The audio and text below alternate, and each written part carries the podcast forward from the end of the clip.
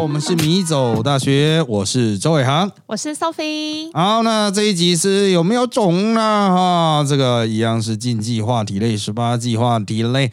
但是我们一开始啊，还是由本日推荐啊，不是本周哈，本周会推三次啊。本日推荐，Sophie 有什么要推荐的呢？我最近有吃一个 bagel，他吓一跳说：“哇，它涨价涨好凶哦！”其实现在面包都还蛮贵的。然后我那天买，哇，一个七十，有点吓我一跳，因为我平常都是一口气吃两个面包，就是两个 bagel 当点心的。等一下，就到卖点，它是 bagel 卖到七十吗？对，它是有料的 bagel 吗？它没有料的，没有料的 bagel。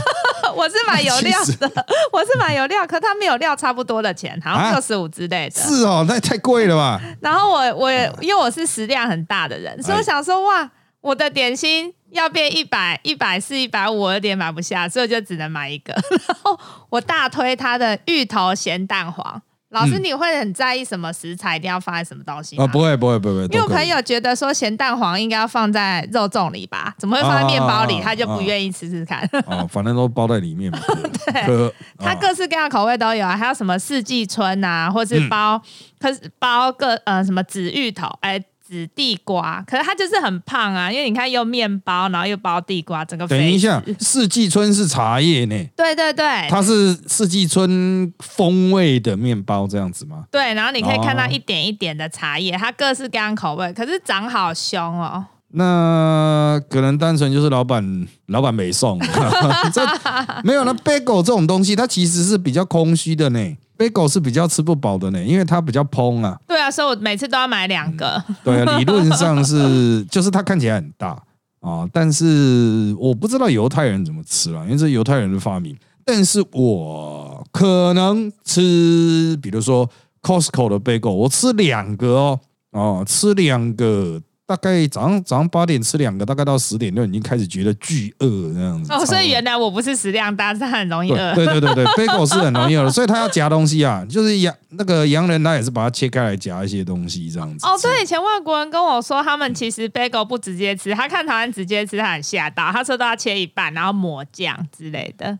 我个人认为，就是抹酱可能只是增加一些。风味了，反正还是吃不饱啊，没关系。啊，对对对对，但是呢，嗯，如果还要饱的话，最好是气死这样子，这个肥肥上加肥，那个肉啊，什么几片，然后这给它通通切下去啊，我这个越叠越高，最后变成汉堡，这个就是 bagel 的王道啊。那老师推荐什么啊？这个我最近了哈，因为去天母看球啊，那回程的时候啊，就想说到底要吃什么。啊，那这个小朋友最后决定说，我们就吃孙东宝这样子。那一家孙东宝超忙哦，宇宙无敌巨忙哦，哦，就是好像总共只有三个人，对，里面兼的一个，收钱的一个。然后是负责送餐打扫的一个，总共三人。那谁洗盘子？完全忙不过来，所有的桌上都有吃完的铁盘 啊，就是连收也没办法收啊，就巨忙。就是假日的晚上人力不足，怎么办呢？那那我们其实这一次吃东西的经验就是，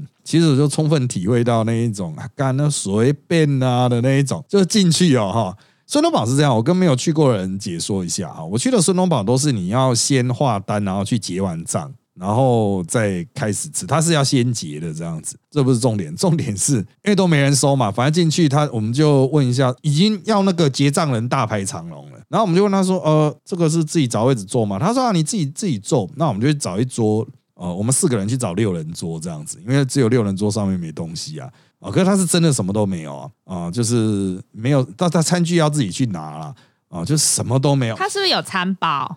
还没有，这个这个这个的后面再说。我先从前面讲起。OK 啊，就是我们找到位置之后，就是桌子可能就是只有把东西收走，没什么擦，所以我们还稍微擦一下。然后没有卫生纸嘛，去找卫生纸，把隔壁桌的卫生纸拿过来擦。然后擦好之后呢，那我们就画单。画单之后就是哈，反正就是四个人都点不一样的，就叫可以到时候可以交互吃看看。然后画好之后，我太太结账，结账要排很久，她至少排了十分钟。哦，就店员忙不过来，这不是重点，重点是小朋友就会等不住了。所以在结账之前呢，我们就已经开始吃他的、喝他的饮料，然后喝他的汤啊，然后就开始就是在那边拿叉子什么啊，再开始做准备，准备准备我太太结完账回来，然后就问我说：“哎，没有那个就是吃牛排都会有的那个垫子？就是不是垫子那个纸巾呐？拿起来遮脸，拿起来遮的。我都说：哎，我看一下隔壁桌，都好像结账的时候顺便拿。”然后我在说，哎，没给我啊！然后我就又跑回去柜台说，啊，没有给我们那个纸哎！然后我就自己拿，因为店员忙不过来，你知道吗？他希望你去帮他发啦。对对，他忙不过来啊！我就说，嗯，那我就自己拿喽。哦，我就这样拿走，拿了几份，然后就在那边，呃，其实他出餐很蛮快，结账之后不久就大概十分钟就煎出来了。但是呢，孙东茂这种就是有店面的夜市牛排了，哈。真的硬啊！那个时候我第一次跟小朋友吃的时候，哈，哦，真的昏倒。你要把它硬到那个，连我大人用力在那边锯都有点锯不开啊！那个时候他是吃七分熟，我说你下次就吃五分的。结果这一次呢，吃牛排的哈，我的两个小孩加我都是点五分的，一样没有再跟你客气的，他妈的一样还是锯不开，就是那种超锯锯锯哦，就是。就是后来小朋友锯不动，就是全部我在帮忙锯。然后呢，唯一锯得动的是板腱，就是我儿子吃的板腱肉，它是唯一锯的比较顺的。那好吃吗？呃，实际上哈，它就是肉，我只能说就是肉。那我强烈推荐的就是，如果你真的去吃孙东宝的话，那大概就是只有板腱肉会比较符合你对于那种牛排嫩肉的那种想象。老师，可是这种牛排就是夜市牛排的店面版，吃五分熟会不会很冒险？等下会不会跑厕所？应该是还好的，因为我觉得其他东西可能更脏，所以我觉得那个是 OK 的哦，那个是 OK，因为它有餐包，它餐包是最后才上，因为老板经常忘记。是一个人一个还是可以一直续？一人一个。啊，但是饮料和玉米浓汤就是自己喝、自己吃、自己弄这样子啊。这个餐包会忘了上，因为他上餐包好像不是送牛排那个送，是店员就是结账那个送的，他们工作分工这样，所以经常会忘记啊。就是说，哎有第几桌的还没有收到餐包哎，我我们的餐包也是我们牛排快吃到一半的时候才来啊。啊，就是 饱到都不想吃了才送来。对啊，真的太忙了。我只能说啦，啊，在台湾哈可以选择的类似店家很多，但是孙多宝真的就是吃出饱了这样子。我相信每一家店的服务的品质会不一样。这家店也不是服务不好，真的人就太少，人就太少就会恢复原始状态，你知道吗？啊，就是干你桌子妈的进来，所以后来我们进来之后，外面就有欧巴桑在跟店员吵架。然后就说为什么有一个也是比我慢来，他就直接进来就做了这样子啊？可是店员就很无辜啊，因为他都忙不过来啊。他根本没看到谁比较对啊，他都根本就不知道。阿桑乱讲，他也不知道。这样进来，那阿桑就在外面等啊，就在那边发飙发飙喽啊！我是觉得，就是当你发现店员忙不过来的时候，那就是所谓的杀戮战场啊！你就进去自己抢桌子就对。真的，大家自己比快的。对对，就是要有狼性，不然你就不用吃了，就这样子。啊，这个其实我中午本来经过就想要去吃，只是我远远看，因为他路对面，我想，嗯，他怎么为什么中午还有空位啊？啊，这跟我认知的孙东宝好像不太一样，因为我认知的，我经过以前的经过孙东宝，中午都会是满满的啊。那后来我才知道，哦，原来是忙不过来啊，所以这个生产流程真的是很大的问题啊。但是我要推荐的就只有，如果你去孙东宝，大概只能吃板腱啊，只有那个比较嫩，其他我感觉真的超级要超级巨。不是说他刀子不不利哦，他刀子还还算是利。下次自己带剪刀啊！哇，我觉得那个剪刀会卡住，厨房剪刀会卡住。你太小看他那个击剑的力量啊！他那个牛应该是打拳击的，他妈的壮。对，这个当然跟我上次是因为我上次就是吃板腱，所以我不知道其他都没有。我只是在切我小孩的肉的时候，上一次啊就更前一次我在土城吧。土城吃吧，啊对，土城，然后就在那边拼命的聚啊。那小朋友是喜欢他的什么？为什么会想吃他？啊，他们喜欢吃牛排啊的那种感觉吧，因为有饮料可以，有仪式感是吗？其实说仪式感，不如说就是他饮料可以一直喝，因为他们平常没有在喝汽水啊，啊，他那边就可以可乐啊什么就一直装，一直装这样子，他们可以自己装啊，就觉得很爽。所以我儿子。一开始第一次去吃的时候，他说：“哦，我要吃铁板面，然后我要你要什么酱？”他连酱都不要，后面也吃不下去啊，没有酱怎么吃啊？没有酱就只是白面而已啊，刚煮好的夹起来放到盘子里面而已啊，就这样啊。后来也是我把，因为孙东宝他并不是无限提供酱的，他只有一次配给你这样子啊，所以酱不够的话真的是很麻烦啊。但我觉得啊，反正这种东西就是夜市牛排嘛，简单吃对啊，你要期待那一百多块、两百多块的东西啊，当然生龙马要卖到三百多块啊，但是我觉得就是随便的啊，这种就是随便吃一吃啊。对，随便对啊，随便啊，哈，这个有位置啊，这是有一些无限畅吃、无限畅喝的东西啊，啊，就不用太要求了。但你真的哈，如果你不想让他们狂聚的话，不想让他们训练下颚的话，训练你的上巴和下巴就，是吃板腱喽，哎，就吃板腱，这样呢比较嫩的了。接下来我们来进我们今天的议题啦。我们前面呢并不是什么竞技议题哦，这里开始啊才是。最近呢，台湾有发生了几个这个霸凌的争议啦，因为现在我们是界定为霸凌的案件哦。那这个比较具有新闻性的是，丰原高中发生了一个霸凌的案件，他仍然在持续的办哈。那台东市教育局介入之后呢，他首先就解散了这个学校本身自己的啊、校园评议机制，因为他涉案者太多，可能包括校长什么全部一起中弹，校长啊、学务主任啊全部了啊，在这个。教管体系的，还有他们一个叫学创人员，反正全部都是教职员啊，哈通通都都有涉案的情形。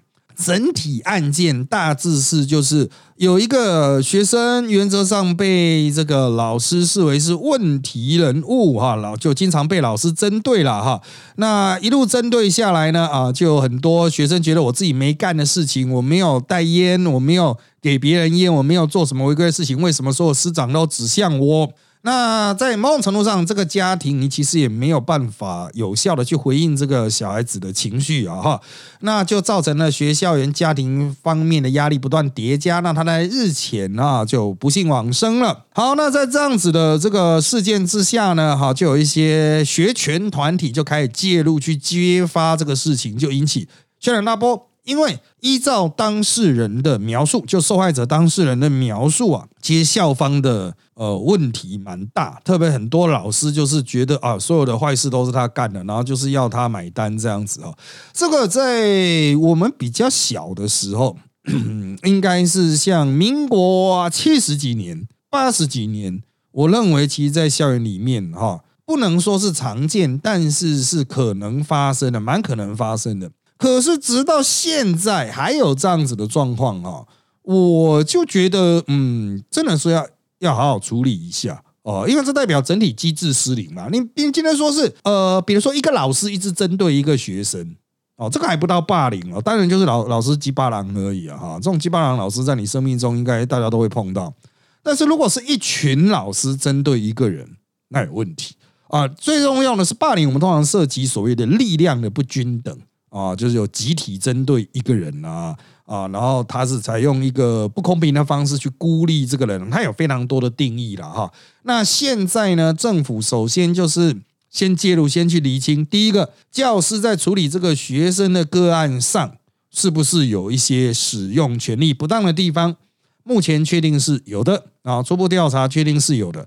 那接下来就要移送到下面的一个阶段，就是说，哎，那这些老师有联合起来对付这个学生吗？就所谓的霸凌争议了。这个部分在我们录音的同时，正在这个进行相关的这种检视了哈。当然，外界有很多人对于这个政府的进程有点不太满意啊，就是怎么办的那么慢呢？哦，这个别的地方可能马上就把校长给干掉啦什么的啊？为什么你这边动作那么慢啊？我我基本上不太清楚台中市教育局处理这个流程的顺序的时间进度的压力是不是很大？但是啊，我也认为应该要查清楚啦，因为也不是说相信一面之词就代不要太表事情。冲突就对了。对，就是啊，你今天只是比如透过学生的遗书，透过他之前所传达表达出来的一些文字记录，可能也不够全面，所以他这个正确的调查方式哈、他是要派出另外一组专家学者去学校去访谈呢，就说哎有没有同学愿意提供证据的呀？好，那我们个别约谈，然后你可以不用担心你讲了会外泄，来你跟我讲你看，到什么？那真的要很久。哎、对他就要一个一个约谈嘛。啊，你要注意啊，你派人去是要钱的，不是自工啊，大家啊，所以他首先要找到有空去的呃学者专家，然后要这些学者专家又要在不干扰正常教学的状况下，呃，去进行这个流程，所以它比较复杂哦、那就是希望要把它做到好。但是能不能做到好，或者是台中市有没有照照这个流程走哈？我不太清楚，我只也是看媒体报道。我们做媒体人员只能看到媒体报道，而且台中真的是很远了哈。我想台北的媒体也不太会下去这个处理相关的东西，那就是看后续释出的东西再来去追。目前确定了啊，他们的学校的啊，从校长啦、主管啦，还有几个老师吧，还有一个教官、主任教官都已经中弹了。啊，就是确定会挂掉。那这个问题它也引起，就是呃，教官到底要不要退出校园了啊？那我个人是认为说，就是教官是军人啊，我们现在打仗的军人已经不够了，你就全部抽回部队就好。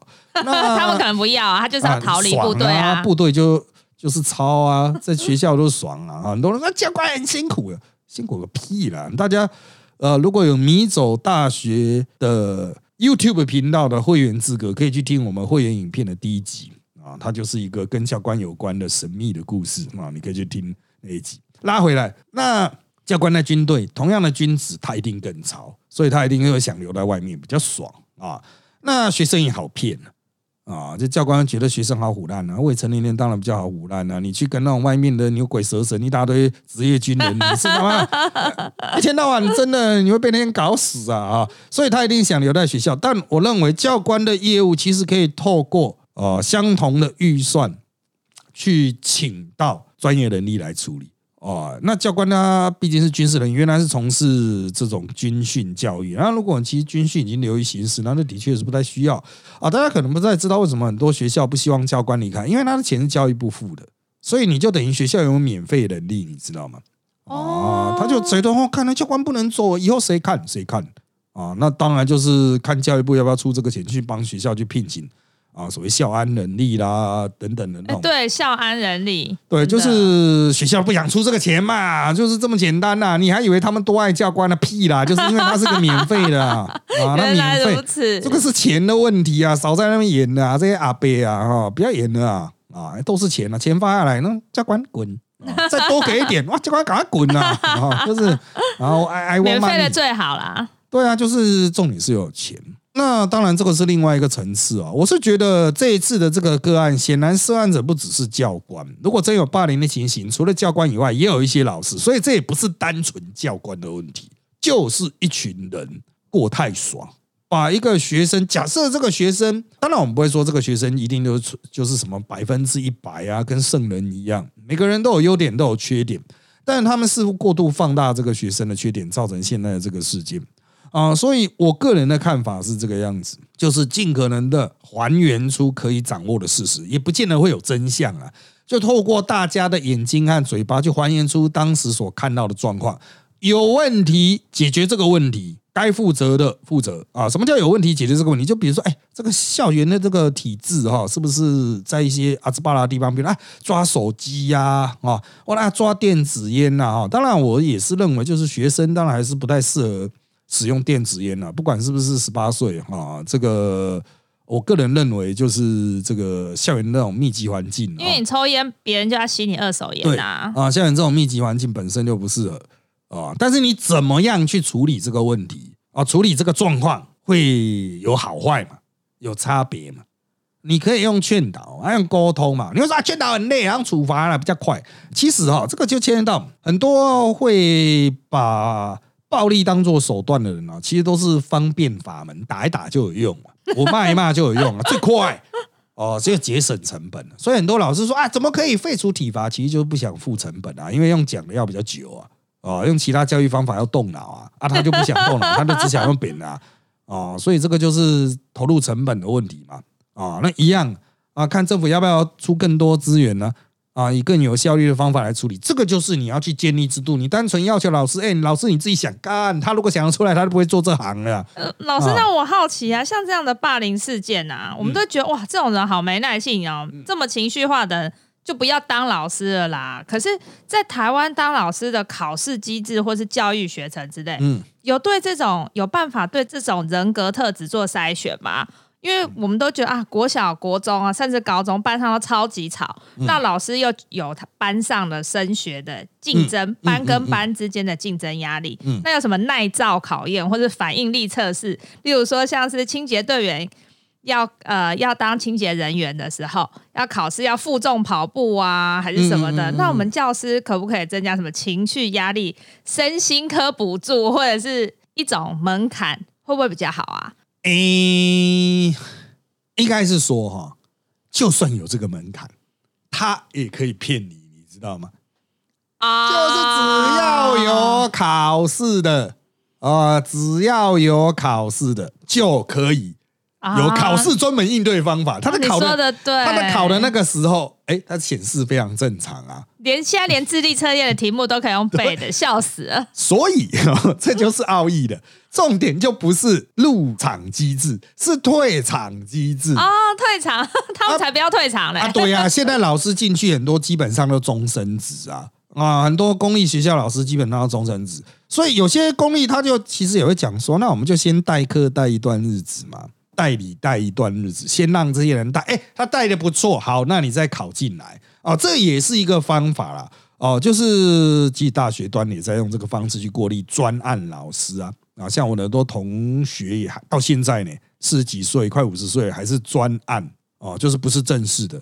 啊，那系上就跟你讲哦，你就就等于试用期这样。那这样试用期会不会学校给他的薪水比较少？薪水是一样啦，但是他的年资的累计好像比较就没有再算进去这样子，就他不稳定，那随时可能会被砍掉。那回到高中端，他更保障更强大哦，所以国中高中端啊，就是越小的哈那种保障。所以我认识了所有的在校园里面担当主管啊，他说哇，最麻烦就是情绪有问题的老师。这种人超多的，对啊，就是要怎么把他弄到退场，真的很难呐。哦，就是他们也想不出一个办法啊！你也不能把他打一打，掉金币，找黑道来把他解决掉，又不是在路边卖面的，所以 这个问题就是很大。那我们现在要讲说，就像公务员会有保障机制啊，你要把人弄走是很难的。所以我认为这个其实就是要修法，就社会要意识到这个问题，说我们没办法再去给这些老师过度的保障，所有老师的教学素质品质都要受到合理的监管。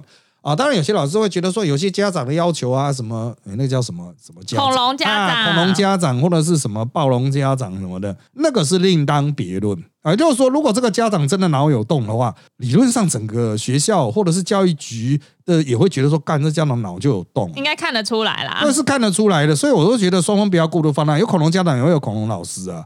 哦，就是有有病的家长，也一定会有有病的老师啊，社社会正常分布嘛。只是我们希望我们的体制能够尽可能的去啊筛选出来，但是比较难。就算筛出来，现在确定老师有一些问题啊，你能怎么办？真的没办法怎么办呢？我有个社工朋友，他说他们那边有个之前呢，因为这个小孩子后来跟这个丰原高中的小孩一样，就是就跳楼自杀。然后他是这个小朋友。比较辛苦，因为他爸爸妈妈好像都是被抓去关，所以他是寄养家庭的小孩。嗯虽然这寄养家庭的妈妈对他非常的付出，嗯就就是对他很好啦。可是因为就医之后确认他是有雅思的情况，然后可是他就是卡在一个他在潜能班，以前可能叫什么特教班、资源班，现在叫潜能班。可是他又没有到潜能班的那么低，所以他就是在卡在边缘，他只能在普通班。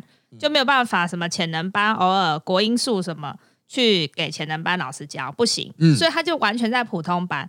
那配套措施就不好啊。然后他一他沿路经历了国中、国小、国中老师对他都很没很没耐心，因为连这社工帮他打电话去协调，说。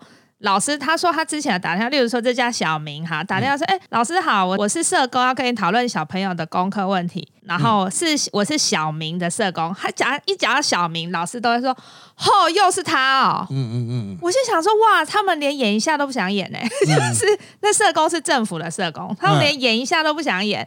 老师就是很明白的，就是讨厌他，然后也是跟那丰原高中一样，就是会一直针对他。然后从国小，可是我觉得小朋友他可能。因为他的雅思的状况，是不是比较没有自省的能力？恐怕还是有需要加强。他从沿路从一直换老师，一直到国中都是这样。老师就是会呃什么班上很脏啦，或秩序很吵，都说是他的问题。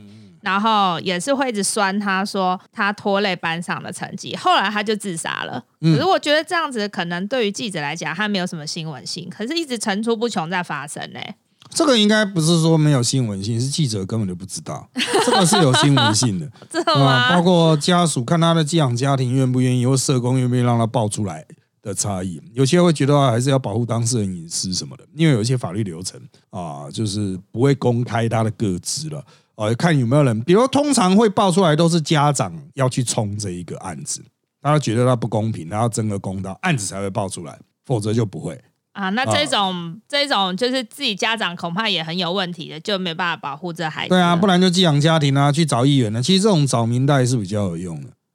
哦，你就直接找明明代去骂这，样 但是大家我不知道为什么大家都不找平台，像我们在政治圈那么久哦，就是有些人就很爱找明代，哦，从水沟不通啊到什么的，都都哎那那电线在前面看起来很碍眼哦，都有。老师，我还想问一个，那像你以前当过学生，你现在当老师，嗯那你怎么样去平衡？就是可以分享给一些学生一些想法嘛？就他们都会想说，哎，到底是我要忍耐吗？老师跟家长的这种过度管教，嗯，是在教育我，还是在揶揄我吗？到底怎么样？那个界限，小孩子要怎么拿捏？因为我也没办法去真正了解他们的，比如说这种比较私人的状况了啊，因为他呢其实私人状况，学生描述的不见得是实情嘛，他也可能不见得看到一些真正的问题点。我会脑补，对不对？也就是脑补，就是他的，因为就是未成年嘛，他的心智年龄还没有成熟，他认为的问题点可能不是真正的问题点啊。比如说，为什么我爸妈每次都会这么针对我？可能就是他爸妈有有病啊，啊，爸妈只有你一个小孩，我不针对你，我针对谁？没有啊，就是 有时候问题答案就是你爸妈有病，你要接受这件事情。有些人就不愿意接受他爸妈有病，就是认为他爸妈就是错了，或受了谁的影响才会变这样子。比如说啊，我妈就是受隔壁的邻居影响，那其实就像很多爸妈会觉得自己小孩都被别人带坏一样。啊，对，我的小孩最乖了。对，那、同样的，很多人也觉得啊，自己爸妈是受到谁的影响，谁跟我爸妈说他就变这样。没有啊，你可能你爸妈就是有病啊，或者你爸妈就鸡巴狼啊。啊那你接受这一点的时候，你的思考的角度就比较不一样哦。你说哦，原来错的是我爸妈，那我应该怎么去应对他？我要闪避他吗？我要抛弃他吗？因为有些爸妈很常情绪勒索嘛，长辈啊不一定爸妈。啊对对，那就是有必要的时候就抛弃他。很多人说啊，为什么？可是这样会被别人骂你他妈，你一天是会多少次碰到别人？Seven Eleven 店员会骂你吗？啊，你怎么没笑话你妈？Seven Eleven 店员都快忙死了，管你爸妈去吃屎啊！所以哦，真的就是，诶，很多会觉得第一有情绪压力。啊，或者是觉得自己这个生活在一个很艰困的状况下，有时候就是不愿意接受别人有问题的这样的事实。当然，我不是说所有的学生都是受害者，很多学生他自己也有相对应的责任啊，比如说对于世界的这种啊觉得不公平啊，啊，就是有一点价值观上的偏误，这个都是可能的。但是啊，就是不要只用单一模式思考，这是我通常给学生的建议，就是你的想法要多元一点，不是只照父母的讲的话，不是只照朋友讲的话，不是只照电视讲的话哦去生活。你要多元一点的看法，不是说哎我们要多元思考，一般人做不到啦。啊。但是就是啊，你可以这边听一下，那边听一下，这边看一下哦，然后你会发现其实有问题的，可能每个人都有问题啊，我有问题，我妈也有问题，大家都有问题、啊。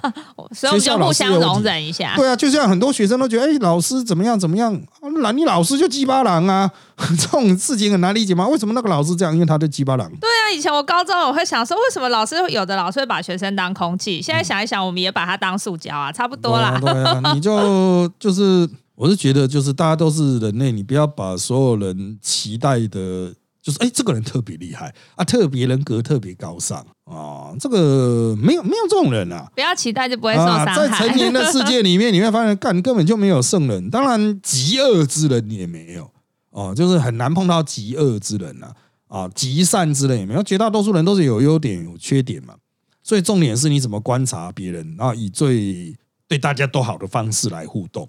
那大家都期待教育的这种场合，就学校的这种场合，针对未成年的场合是尽量单纯的，让学生可以专心读书，让学生可以专心怎么样怎么样怎么样啊？那我觉得这当然是一个目标了，但实质上就是干一大家就是人都有缺陷，老师也想混呐、不符合现实啊，对不对啊，我讲白一点呢、老师也觉得干我领这个薪水干嘛那么认真？对啊，他们就想早点下班啊。对啊，所以就还真的没必要这么认真啊。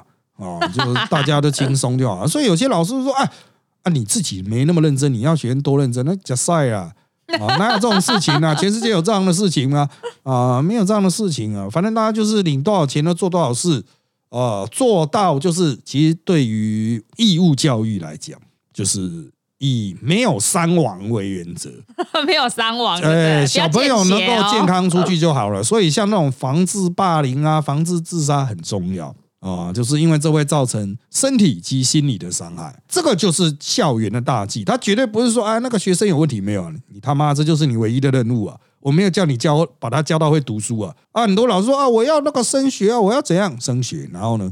他们说我们要比升学率啊，我我我们班要比别人差哎。啊，那那讲白一点了，现在这种升学率都是啊自己骗自己了。真的，不然就跟校外比啊。这这怎么比哦？你很多啊，我们学校升学率很，然后呢，你学校的。预算就会比较多嘛？不会。哦，你要说啊，升学率比较比较高，大大家会来读我们学校，然后呢？你想搞死自己吗？学生那么多，你想搞死自己吗？说的对。啊，你一般现在三十个，哎啊，如果二十个干爽啊，事情压力什么东西不是都变得比较轻松吗？啊，一天到晚那么冲升学历，啊，看就平平安安出门，快快乐乐回家就好了，然后快快乐乐出门，平平安安回家嘛。真的啊，真的都你几岁了？我高中同学哈，现在在做建国中学的校长哦，啊，非常优秀的高中同学啊，就是像我这种年纪的人都已经是在做建国中学校长了啊，这你各位啊啊，真的。就是都已经是阿伯，就不要再演了啊！啊，你他妈你你现在一天到晚要去哎，学生你要专心哦，不可以划手机。你他妈你这阿伯，我刚才也在划。你他妈你这阿伯，你你来手机交出来，干你最后一次手机使用时间打开来看，上一秒手机耗电量哪一个软体的耗电量最多啊？开出来啊！哦，真的，哎呀，真的不要演了啦！你是社会人，你是师长，你是承担教的责任，那你其实应该教就是社会现实嘛。啊，那你能够活到这么老，不就是到现在都是追求啊这个身心健康即可？所以真的啊，像这种校园霸凌事件，一定优先处理学生的那种身心健康出问题，优先处理学业不要演了啊！我真的会吐血啊！你是读多少书啊？真的，对他们有时候他们的教材，候，我以前的老师教的，就是二十年前，可能跟现在都一模一样的哎。哎，这个。我们在大学教书的、做研究的时，我以前呢啊，教书做研究，我们看多少书了，我们都不觉得说干，你一定要看这么多书了啊。我有一个故事经常讲啊，我碰到那个哈佛的老师啊，啊，就有学生问他说，看读书好痛苦哦，然后他立刻讲，不要读啊，立刻休学，千万不要这样这样硬读啊，啊，这就是要让自己啊，这个开开心心的读啊，不开心就休学。哎，真的，我以前有遇过那个英国的教授，嗯，就是英国人，他们是来台湾，就是教个几堂这样子，嗯嗯，然后哇，他也是说，就去体验人生啊，嗯，就去体验人生，就是对他，他不会一直叫我们要读书，要出去，他叫我们要出去，嗯，这个读书哈，有时候是要你很想读的时候，就会自己读得下去啊。那现在台湾的读书啊，是赶快取得一个学位，然后去捞钱，啊，那所以。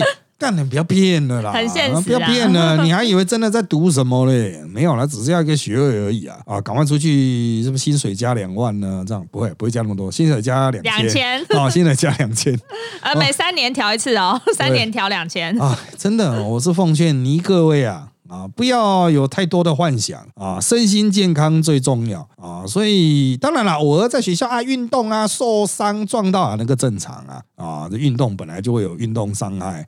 啊，但是就是透过这种动手动脚、跑跑跳跳来学习嘛。啊，那至于学群人与人的互动啊，未成年人当然比较不不成熟啊，就是会有很多就是啊，我们他不知道这个叫霸凌呢，不会拿捏那个界限，对啊，以前就可能就觉得这是兄弟义气啊，他妈这个人有问题啊，我们就扁他，对啊，对啊，这种霸凌的状况啊，就是当他针对弱势单一个体为霸凌，当他针对另外一个强而有力的群体就群殴啊。啊，就以前那种像我们以前高中的男生，就会经常打来打去。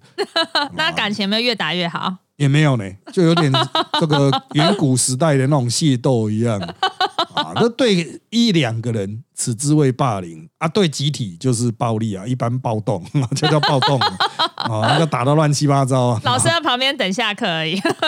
哎呀，就是哎，以前对呢，我们真的会留在教室的人很少啊，就是男生都不知道跑哪去，有了有了，通常会全部跑掉，应该是去看 NBA 决赛这样。所以大家现在也都活得好好的。